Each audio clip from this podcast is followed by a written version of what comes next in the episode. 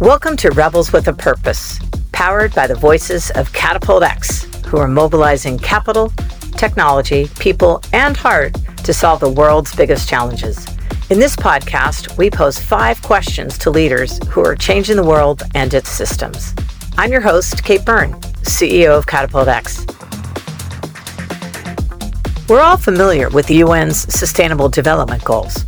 This rebel with a purpose Thomas Bjorkman believes leaders need to first accomplish the internal development goals if we have any hope in achieving the former. As founder of the Ekskäret Foundation, KG Co Living, Perspectiva Institute, and 29K.org, Thomas has taken his skills in finance, applied philosophy, and social entrepreneurship and created spaces where people can literally live, work, and breathe innovation. Thomas Bjorkman, a rebel with a purpose across so many different fronts. Applied philosopher, social entrepreneur, author. Where does it end? It is so great to see you, and thank you so much for joining us. Thank you, Kate. It's a pleasure to be here. I want to dive into all those different fascinating attributes of you. But before I do, I always like to find out, you know, how do people get to where they are? What was, what was their journey to and their path to where they are now somewhat, dare I say, anchored, where they find themselves? Would you share that with everybody? Of course. Uh, a short version would, would be that uh, I grew up in the 60s uh, in a um, middle sized town in Sweden, in a middle class family, come from relatively modest background was the first uh, one in my family to, both on my father's side and my mother's side, to be able to go to university. Uh, I had a talent for mathematics and physics, so that's what I studied at university, and thought that I might become a professional academic. But um, my life journey uh, took me away from the academic world and into the business world, and I been a serial entrepreneur, started about 20 different ventures, some small and unsuccessful, but at least three major uh, ventures in IT and property and in banking. Sold my banking business in 2006 and had the opportunity to think for a while what to do with the second half of my life as I was about to turn 50 back then. And I decided that I really wanted to dive deeper into the connection between our inner personal growth and development and societal change. And that led me to start uh, my own foundation in Stockholm, the Oak Island Foundation, Ekskäret Foundation, where we have our own island outside Stockholm with a retreat center where we do everything from youth camps in the summer to personal development retreats and invitational conferences. And then also, as you mentioned, I've written uh, three books, uh, all in this area between personal inner development and societal change. Yeah, and I should also say that on, uh, on top of that, I've started a few different organizations and ventures. And if I should just mention two or three of them, so uh, conscious co-living space in Stockholm called K9, conscious co-working in Stockholm and in Berlin, the co-creation loft and Perspectiva Institute in London, and the 29K digital platform for personal development and, and growth. So sorry for jumping in because I'm just so fascinated with that broad array because you are such a systems thinker from day one before it kind of became a thing. And the beauty of your work is you've created this amazing ecosystem you were an early mover really in that whole notion of for true leaders and true long-term flourishing. There's no denying and no getting away from going inside. Can you share a little bit about the IDGs? Yes, the IDGs are uh, the inner development goals that uh, you need to f- focus on in order to be able to engage with the SDGs, the Sustainable Development Goals. So that is really putting an emphasis again on the inner world. But before I go into the details of this project of the IDGs, perhaps I should mention coming from mathematics and physics and then being mostly in banking and, and real estate, how did I start to think about the importance of the inner world? And that connects quite well with the IDGs because the IDGs is really a, uh, an initiative from the business community in uh, Scandinavia foremost. And that is that through my years as an entrepreneur and as chairman of a banking group in Scandinavia, I came to work with very talented leadership development consultants who showed me the importance of this inner quality that you could call inner maturity and how that is a very important quality in a leader, in any leader, both to be able to handle the cognitive complexity of our world today, our business world today, uh, but also to be able to deepen your ability to uh, handle the emotional complexity of our world. And I was surprised to see how these leadership developments could work with both myself and with my leadership team and to really facilitate this uh, inner development and growth. And I could also see how important that was for our leadership team and, and for the bank. And then I started to think, well, if we in business, at least in some part of business, are aware of the importance of inner growth and development. And we even spend a lot of money trying to facilitate that in our, our leaders. How come that we are not at all talking about that in society? So, that was sort of my starting point. And I started to read a lot and this got me interested in psychology and adult developmental psychology and to see what, what is really this important inner development all about. And you mentioned systems thinking. So you can approach this inner development, of course, from many different ways. You can approach it from, from a leadership perspective. You can approach it from a uh, spiritual perspective. But for me as a physicist, what really made me understand that this was sort of for real and not just some new age thing uh, yeah. was the fact that when you start to realize that our mind is not just some rational machine that is fully developed when, when we turn 20 or something. But you start to understand that our mind is really like many, many, or even most living processes on this planet, is a living, self-organizing, complex system that takes in energy and information throughout life and just like any complex self-organizing system, rearranges itself and adapts and learns from, from the environment. And these rearrangements of this complex system is what you can notice in yourself and in people when you can go through this quite abrupt changes in the way you perceive yourself, others, society, and the planet. So it was really from this systems perspective, quite a theoretical perspective, that I came to understand the importance of this inner growth and development. And what we are trying to do in the IDGs is exactly that. They started as a project together with some Swedish corporations, such as Spotify, Ericsson, Telia, IKEA are all supporting this project. And these companies, their HR departments and the companies realize that in this rapidly changing world, giving the possibility for support of personal development is now not something that is only something that you need to give to the top management in these companies.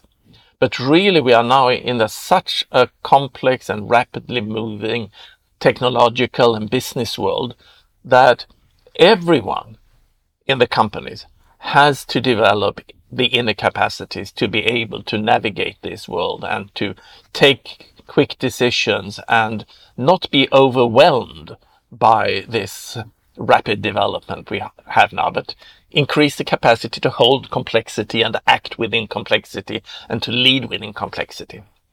So then we started a research program together funded by these companies and, and others, really with the top research leaders in the world in the field of adult developmental psychology to look at what are those inner qualities and inner skills that are necessary for us as managers, but also as citizens today to be able to navigate and function in this complex world.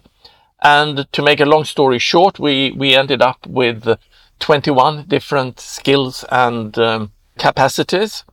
And the good news is that all these different skills and capacities are things that you can work with and that you can develop. So, for example, one of them is, of course, I should say, is empathy. So some of these skills are cognitive, other more emotional. So empathy. It's absolutely clear from science today that we are not born with a certain amount of empathy. No, it's absolutely clear that we can, throughout life, even as mature adults, we can both extend and deepen our empathic capacity. That's the good news. The bad news or the challenge is that if you have a coworker or a family member that you think would certainly need to deepen and extend their empathic ability, you cannot just send him and her on a three or five day course and then Damn. they will return with a diploma and say that now, now I got it. Now I got it. Now I'm certified. No, now I'm empathetic, so, mom. Look. no, no, and and this is true for all these skills, l- like your ability to take more perspectives, um, your ability to stay. Uh, open and be able to read and to uh, make sense of a complex world and all of these things you can actually facilitate the development, but you can't teach it in an in a traditional teaching setting. So it, they all involve more what psychologists call a transformative learning that really touches the deeper layers of your uh, mind, perhaps cognition, personality. So they are a bit personality transforming, and that's why they're called transformative uh, skills and transformative learning is the way you do it. And then the question is, how do you do it? Well, again, uh, leadership consultants have been doing this for many years, and that is what many retreat centers have been doing for many years. You have centers in the US, for example, like Esalen, who has been experimenting with these things for more than 50 years. And uh, at our own retreat center at Ekskäret Island, the Oak Island, we are doing retreats out in nature where you really have the possibility, together with a small group, through spending time in nature through authentic dialogues to go through a process that might not change you over a weekend, but if you are lucky, could start processes that over time will mature and, and show very important uh, changes. Yeah, it plants the seed of the shift, I think. Yes. And once you're starting to be aware of this, you can continue this more on in your everyday life, but you you need to have a certain amount of, of awareness of what it is that is going on and that this is actually possible. And I think in this day and age where people are so used to being so linear and so tidy, it isn't. And it takes time. You need, you integrate it. And that even means, you know, you go back and it's not a week later. It could be a month, it could be a year, it could be two years. Yes. I think it's very nuanced and very subtle. And so one mm. of the things that I know you've said before is it's not enough for us to work for solutions. It's we need to adapt. And that's this whole notion of that, you know, developing your adaptability quotient because everything business, to your point, our brains, everything else is, is alive and it's dynamic. Yeah. When you're talking with some of these corporations and some of these HR departments who are very more often than not familiar with frameworks, like frameworks and they like it to be nice and tidy. And how do you encourage them to open up and consider otherwise? Because I don't think it's hmm. such an easy, you know, as you said, one and done, you leave home with your certificate. No, but I also think that for better or for worse, the whole world has changed a lot the last five years, the last three years. And when I started uh, my foundation a bit more than 10 years ago now, when I was speaking about the need to look into inner development and specifically in relationship to societal change, that, that resonated with very few, uh, very, very few people. But then I've seen a dramatic change in the last three years. E- events like uh, Brexit and Trump s- certainly shook us, made us uh, understand the need to perhaps leave the a bit naive notion that we are on an autopilot to a better world. But also the more recent events of, of uh, the COVID pandemic and uh, the storming of the Capitol. It is quite clear now to, I would say, most intellectuals, let's use that word. It is now clear that we are in transformative times and that just tinkering and adjusting our present world system will probably not do it. Mm-hmm. Uh, we are we are probably in a deep transformation, and I would say that the transformation that we are in is at least of the magnitude of the Enlightenment, oh, wow. two or three hundred years ago, when we went from a medieval, dogmatic society into modern industrial democracies. And we also shifted our worldview from a religious dogmatic worldview into a scientific rationalistic worldview. I think we are in the beginning of an equally, at least equally deep transition that will involve both a change in worldview, a change in institutions, and that will also involve a personal change, personal transformation. Just like the modern individual is quite a different person compared to a peasant living in medieval Europe. The people that will be around in a hundred years or even a 50 years will have to have developed into uh, a new type of self, a self that can hold much more complexity, but that can also extend their empathy and, and their imagination beyond their own family or corporation or, or nation. So, do you think that next round will we see ourselves going back or returning or an, a transformative version of indigenous practices and that interconnectivity that the indigenous had with nature? Uh, absolutely. First of all, I should say that again, looking at the world from a systems thinking perspective, just like we, we spoke about the mind earlier, our civilization is also a complex, dynamic, self-organizing system. And when we come to these transition points, these phase shift points or bifurcation points, mm-hmm. where the system cannot just continue adapting to uh, the context in a linear way. We come to a point that physicists call a bifurcation point. Mm-hmm. And at that point, and this is true for all systems, it's either a question of breaking through or breaking down. Mm. So you can break through to a new level of complexity, which might also be a more elegant way of organizing complex does not mean that, that it will appear more complicated, or perhaps even rather the opposite. It, can appear more simple and, and elegant, even though it is more complex. But equally or even more often, uh, these systems break down and you will see a collapse of the existing world order. And that collapse could then, of course, be deeper or less deep. But if we are looking at the, the possibility of a breakthrough, then of course you can say, how can you support such a breakthrough?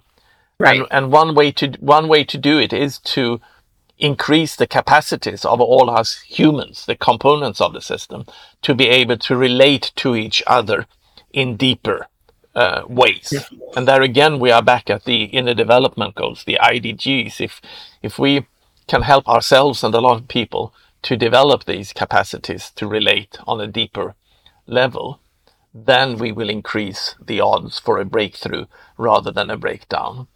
But it's also important, just as you say, that we might also need to change our worldview again, just as we've done many times. And you mentioned right. the indigenous way of looking at the mm-hmm. world.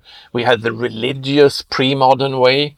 We had mm-hmm. the modern way and now we have the postmodern critique of the modernistic way of, of seeing the world. So some thinkers are talking about that we need to now move from modernity via postmodernity into a meta-modern way of seeing the world. Mm-hmm. And what that is like, nobody knows, but one can start to see some contours around this. Mm-hmm. And being aware of the fact that most things are developmental processes, self-organizing processes is part of that part of it is, is also being aware that there is an evolution going on. It's an evolution, biological evolution, a societal evolution, but also an evolution in our individual consciousness. But then perhaps the simplest way to understand what a meta-modern worldview could look like is to say that as this worldview is aware of the evolution, the worldview can look back at previous worldviews and understand that actually each of these worldviews had some very good aspects and were functional in various mm-hmm. respects through the ages. So it isn't that, that the pre-modern or religious worldview was completely wrong. Right. I mean, th- that was a big step forward when those big religions were, were created during the axial age, as some people call it, 2,500, 3,000 years ago, because that made it possible for the first time for us to live in larger cities or even civilizations. and the same, even though I agree with very much of the postmodern critique of modernity, modernity and the Enlightenment way of seeing the world gave us um, penicillin, gave us uh, mm-hmm. human rights, gave us democracy, and that could have been what we needed then. Nowadays, in the cultural war, some people lament the postmodern uh, thinking and blames most of ills that we have today in the world on this value relativistic uh, postmodern way of thinking. But it is a valid critique, and you should also uh, really uh, take stock of the insights in the postmodern philosophy. And if you also realize that the indigenous worldviews, because of course there are and were even more of those, mm-hmm have characteristics, just as you said, for example, understanding that we humans are an integral part of, of nature. We are not above the ecosystem. We are part in the ecosystem and also the, the need to really have some sort of social glue that is holding us together and understanding that we perhaps are not these utility maximizing individuals that can create our own happiness, but that we are very, very much dependent for our individual happiness on, on the group that we are living in and on the planet that we are living on. Right. Uh, so if, if you take the best insights of all these different worldviews and avoid the shadow sides that all worldviews have, then you might get some sort of a taste of what a shift in worldview we need. And, and that new worldview, again, you, you might call it uh, meta modern, some call it post postmodern, other give it other names, but uh, more and more thinkers are uh, becoming uh, aware of the fact that yes, we need a new uh, way of looking at the world and we need a new narrative. Oh, yeah, definitely, because the externalities, right, and the context in which we find ourselves living, it's every system financial education, healthcare, the list goes on, is showing weakness, right? And is, yeah. is crumbling. And that's a good thing, really, because that's how we evolve and we move forward, which is always why I think it's fascinating that people are so afraid if you say things are going to change, people get very scared. But if you use yes. the word evolution, that's very different. There's a whole mm-hmm. okay, exciting, kind of curious, open um, potential. I think that people yes. see when they hear that. Yes.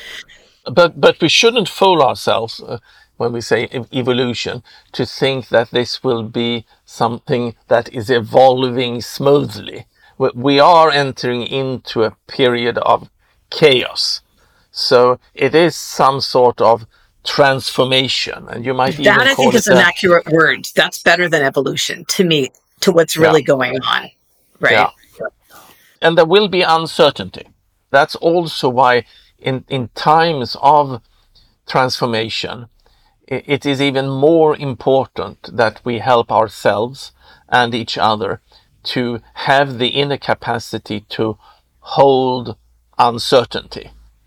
Because uh, as humans, we tend to be very dependent on external sources for guidance and value and, and all exactly. of this. And, and when we get uncertain, that tendency to look for an authoritarian leader or a, at least some sort of outside stability. It could be a dogmatic religion. It could be an authoritarian leader becomes even more tempting. So then helping us all develop the inner capacities to connect with our inner source of value, that will make it possible for us to navigate through this chaos uh, without having to turn to authoritarian uh, sources of power. So, what role does technology play in any of all this, right? Friend or foe? I can see both sides of that coin. It is one of these situations in the world where there are some who are so fearful of technology, and then there are others, obviously, who, who broadly embrace it. You know, how do we balance that? Yeah, friend or foe. And, and, and of course, as always, uh, it is both going back to penicillin or COVID vaccine. I mean, technology has given us that. And electricity, nutrition. Technology has doubled the average lifespan uh, all over the world. And of course, technology w- will continue to give us a potential to, to achieve things in 20 or 30 years that we could not even dream of today. That's the positive side. The negative side is, of course, that if we do not pay attention to the fact that technology is not on autopilot, but, but technology uh, is, is just a tool for human to use. Then the question becomes, uh, how do we use technology? Right. And how can we, as a collective, make sure that technology is used mainly for the benefit of humanity, the benefit of the individuals, when today our major instrument for coordinating our collective action on this planet is the market. Yeah. And again, I've been working in the market for almost all of my active career years. And I know the strength of the market, and the market is super strong and good.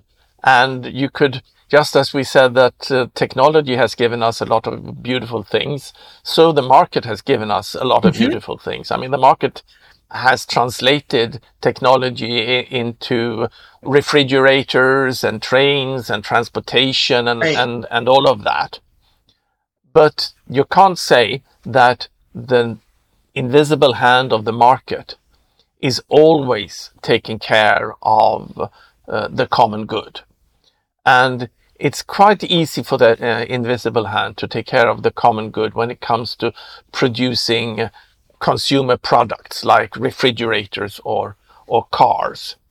But when you come to the more collective products, such as making sure that we have trust in the society, that we have fair and accurate information and things like that, mm-hmm. it, it's becoming more and more clear that through the inherent monopolistic character that develops very quickly in the information society, phenomena like uh, Facebook and, and Google, again, wonderful instruments for us to be able to find information and to connect with our friends. But if technology is mostly not put into the service of human well-being, but rather put in the service of corporate profits, then you will, you will have problems. So again, it's not again either or. It is right. how do we find a balance? And how do we find a balance when the technology is moving so fast that the legislators who we elect for the specific purpose of taking care of the good of the whole yeah. do not really understand what's uh, going on at the moment. that makes me a little bit worried because in that respect, that kind of technology is driving sort of towards the breakdown of, of society at the moment rather than breakthrough. And, and I cannot really see the market forces making that shift. Again, right. not because the market forces are evil, but that the market forces are not, and this is something that you learn even at the first course in economics at university, economics 101, these kind of collective goods, mm-hmm. uh, like a healthy environment or like trust in society and things like that. N- new economists uh, believes that the market can deliver on on those aspects. There we need to have political decisions to complement the market. And today right. we, we, we don't have that. So I want to do a slight shift and I want to build upon that with regards to Protus. You work a lot with youth. How does all this apply when you place youth and young leaders on top of this? You know, so many people talk a lot about when we're talking about the brain and how it works and how they see things and digital natives and such. What are the differences that you see when you're working with the, the younger set versus the, you know, sort of more classic corporate? Absolutely, and and and I must say that the working with uh, younger people, whether that is uh, uh, adolescents or if it's uh, younger adults between mm-hmm. say 25 or, or 35, that gives me a lot of hope because right? um, yeah. they seem to be getting uh, things n- naturally that uh, perhaps those that are a little bit older and uh, today holding on to the main power uh, in society. That's mostly people over over 40 today, mm-hmm. of, of course. And that gives me hope. And that could indicate that it might not be so much new things that we need to learn. It might be more about de-learning. And when I grew up, especially growing up in the 60s and the 70s in Scandinavia, the societal system was really functioning. It was providing value to everyone, and we had not yet noticed the detrimental effects on society. So mm-hmm. I grew up in, in a world where I didn't have any immediate incentives to question the society I, I grew up in. And that, of course, forms you. And, and if you are formed like that, you're socialized into this world, then that mind sticks with you. And you, you can completely change your worldview and, and your attitudes in middle of life, but it is difficult. Mm-hmm. Uh, what I see today with these younger people is that they have grown up in a, in a world where they realize that the present systems, whether it's the market or the present implementation of democracy or the way we're handling the environment and, and a lot of these things, they are not functioning. And that makes them very, very much more open to alternative ways of organizing uh, society. And I must say that an eye opening event for me was when I, together with my then 21 year old son, went to Burning Man in Nevada five, five years ago. Mm-hmm. And the reason we, I wanted to go there was that I spoke to many of these people around, well, 25, 30, who, who said that coming back from the Burning Man festival, it was in, completely impossible for them to look at our society today with the same naive eyes and believing that this is how the world must be. Mm-hmm. Because they, they, there in the desert, we spent a week building a completely alternative society and then living in that society for a week and to see that that was actually functioning. And that was functioning even better in many ways than our present society. And of course, one should remember that this was just a week and lots of resources and money was put into that and, and everything. So of course, you can't use this as a prototype for a society, but still you, you had an embodied experience of the possibility of living in a right. completely different collective imaginary with different values and different possibilities to relate to other people and, and to your environment. And the fact that a lot of young people today are getting those kinds of experiences and a little bit in that way waking up from the matrix, realizing that this world that we have around us, this collective imaginary, um, is actually just a collective fantasy. That pre- presidents, nation states, even money isn't natural things. They, they are human inventions that we've chosen yeah. to believe in, and we could choose to believe in a different world. Yeah, exactly. You choose what's real. Yeah, you choose what's real. But it's one more level deeper than just me choosing what is real. In our modern society today, it could appear to me at least that mm-hmm. to survive, I need air to breathe, I need oxygen, and I need money. They appear equally important, and they are for me as an individual.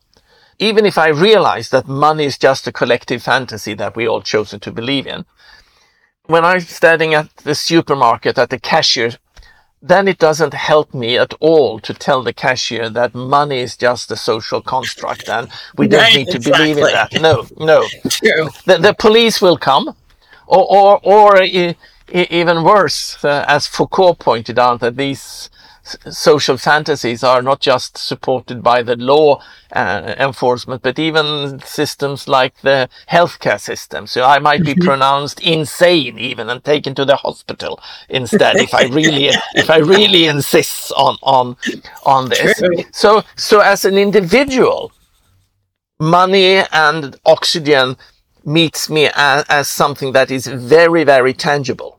But of course, the difference is that even if all humans in the world came together and decided that we don't want to be dependent on oxygen or air any longer, we couldn't do anything about it. But if we came together, perhaps just um, in one nation state, and said that we don't want to be dependent on money any longer. We want to find a different way to allocate our goods and resources. Money could be gone tomorrow. So there is something very different. But we need to have the collective decision to get rid of money. Just like we decided many years in Sweden to stop driving on the left hand side and do it on the right hand side. I couldn't right. decide that as an individual. We needed to do it all at once. And that is what makes it possible. A final thing on that is that the sad thing is sometimes it even seems like we are mixing these two worlds up. Like we sometimes believe that clean air and the planetary boundaries are things that are up for negotiations. Whereas the market forces, we just need to obey. When of course it's the opposite. Absolutely. For me, my experience with the younger set is that I think they have a greater ability for speaking the truth, as ugly as it may be, just the reality, and then staying with it.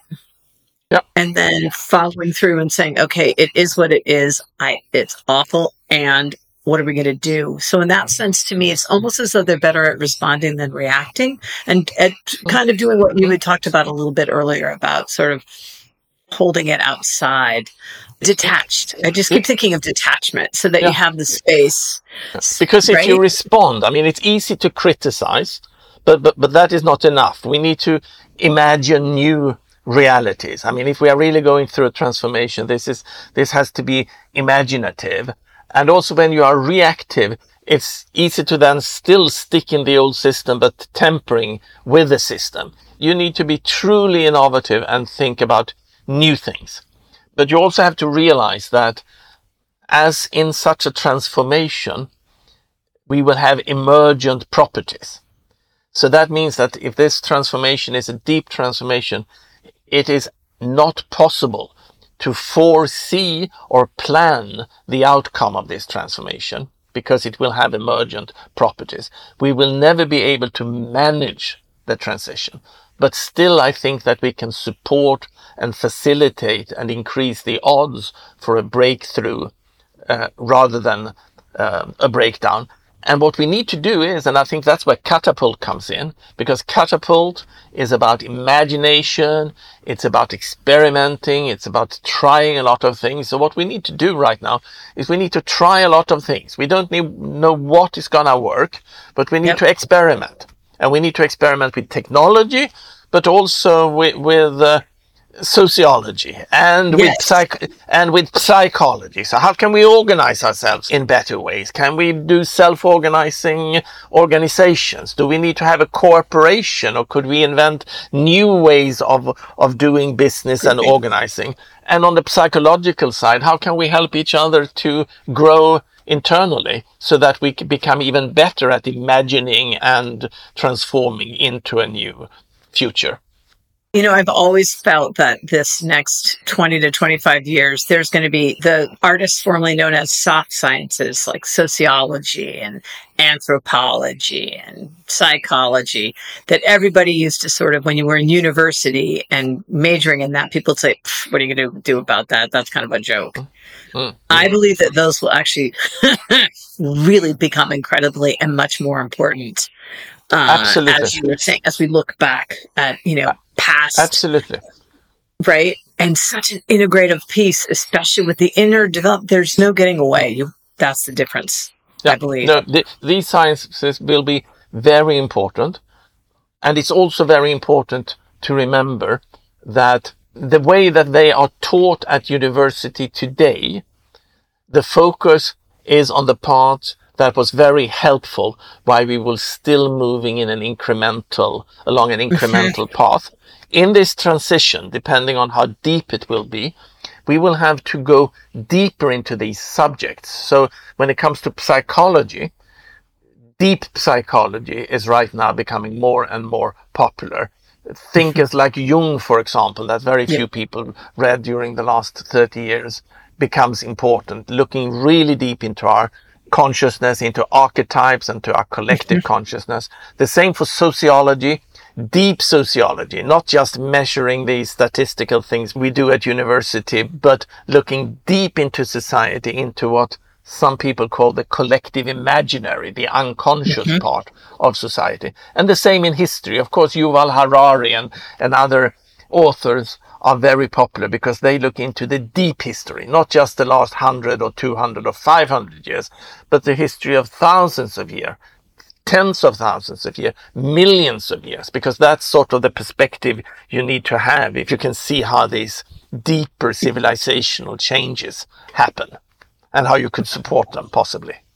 Right. And the thing I think about with, you know, with responding versus reacting too is this is all going to require everything we've been talking about is going to require true innovation and obviously confidence moving forward without knowing the outcome. And for me, when I, when I think of a reaction, one is usually coming from a place of defense and yeah. fear.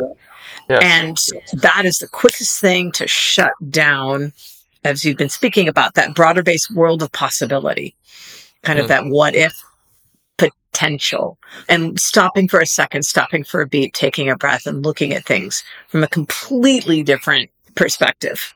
And that is what I found by participating in, in catapult events or Burning Man events or, or other of these more innovative uh, events are, are so, so valuable, so valuable. Well, thank you. And we're so excited. Listen, I want to ask two last questions. One is, what, what do you think's a reality today that in five years is not going to be? a shallow answer on, on that question would be uh, Bitcoin and um, cryptocurrency. Interesting. I mm-hmm. believe that distributed ledger technology could transform both the market and uh, governance systems. So on that level, I see a huge potential in that. But these first attempts of using this and creating uh, bitcoins and, and other things, I think those aspects will be uh, if not gone, they will not dominate the discussion of that technology. That technology has so much more deep potential than the instantations today. So that is the shallow answer. A deeper answer would be, I hope that in five years, we will no longer take our socially constructed world for given in our political discourse I think in five years, I hope that we've moved beyond that and that we can clearly see and talk about the role we humans play in the world we create. Exactly. That I gave you the title of my of, of my latest book as well, "The World Oh. We Create." So I had to plug that. Nice, nice. We'll be sure to put it in the top and then show notes too. Um, what are in your mind three of the most like important topics and things that people should be thinking about? The first is, uh, again, going back to technology. Be aware of the fact that technology is changing the world more rapidly than we think. Mhm. We're talking about exponential technology. We humans, our mind is not really made to understand exponential growth. Technology is transforming uh, the world and we haven't even yet started talking about the technological changes that we already know of. Technological inventions that have already been done, uh, Right. that are in the laboratories of these uh, huge international corporations that we know will be rolled out. And then, of course, what technological inventions will be available to us in just five years is just mind boggling. So that's the first thing. Take technology serious. Um, Mhm. Second, uh, would be to talk about uh, the IDGs and to Yeah. say that in order for us just to be able to, as individuals, navigate this world and, and keep sane, we need to work on ourselves and develop uh, capacities for sense making and perspective taking and, and, and empathy and things like that. So uh, the, the rapid outside change of the world leads to a need for us to uh, develop our ability to respond to that cognitive and emotionally. And then the last thing would just be stay open and be open for uh, emergence and um, be prepared to uh, let go. Because for something new to be able to be born, uh, we need to dare to let go and to find the, the trust and direction to let go. And we will not find that in an outside authority. We will not find that even in technology. We can only find that inside ourselves. So well said. That last piece is a terrific rebel yell, as we say, and a terrific call to action, I think. Tomas Björkman, thank you so much. What a robust, rich, deep, vast conversation. And I, I just want to thank you so much for everything that you're doing across every front. I feel so humbled and honored that you're part of the, the catapult community and that you're so generous uh, with your heart, with your mind, with your written word. So just thank you so much for continuing to push all of us to ask ourselves to go deeper and uh, really focus on what's inside. Thank you, Kate. Thank you for having me on this uh, program. Looking forward to seeing you at the next uh, catapult. Well said. May 9th through 13th. Mark your calendars. This is Kate Byrne with Catapult X. Thanks for downloading our podcast, Rebels with a Purpose, available wherever you get your podcasts.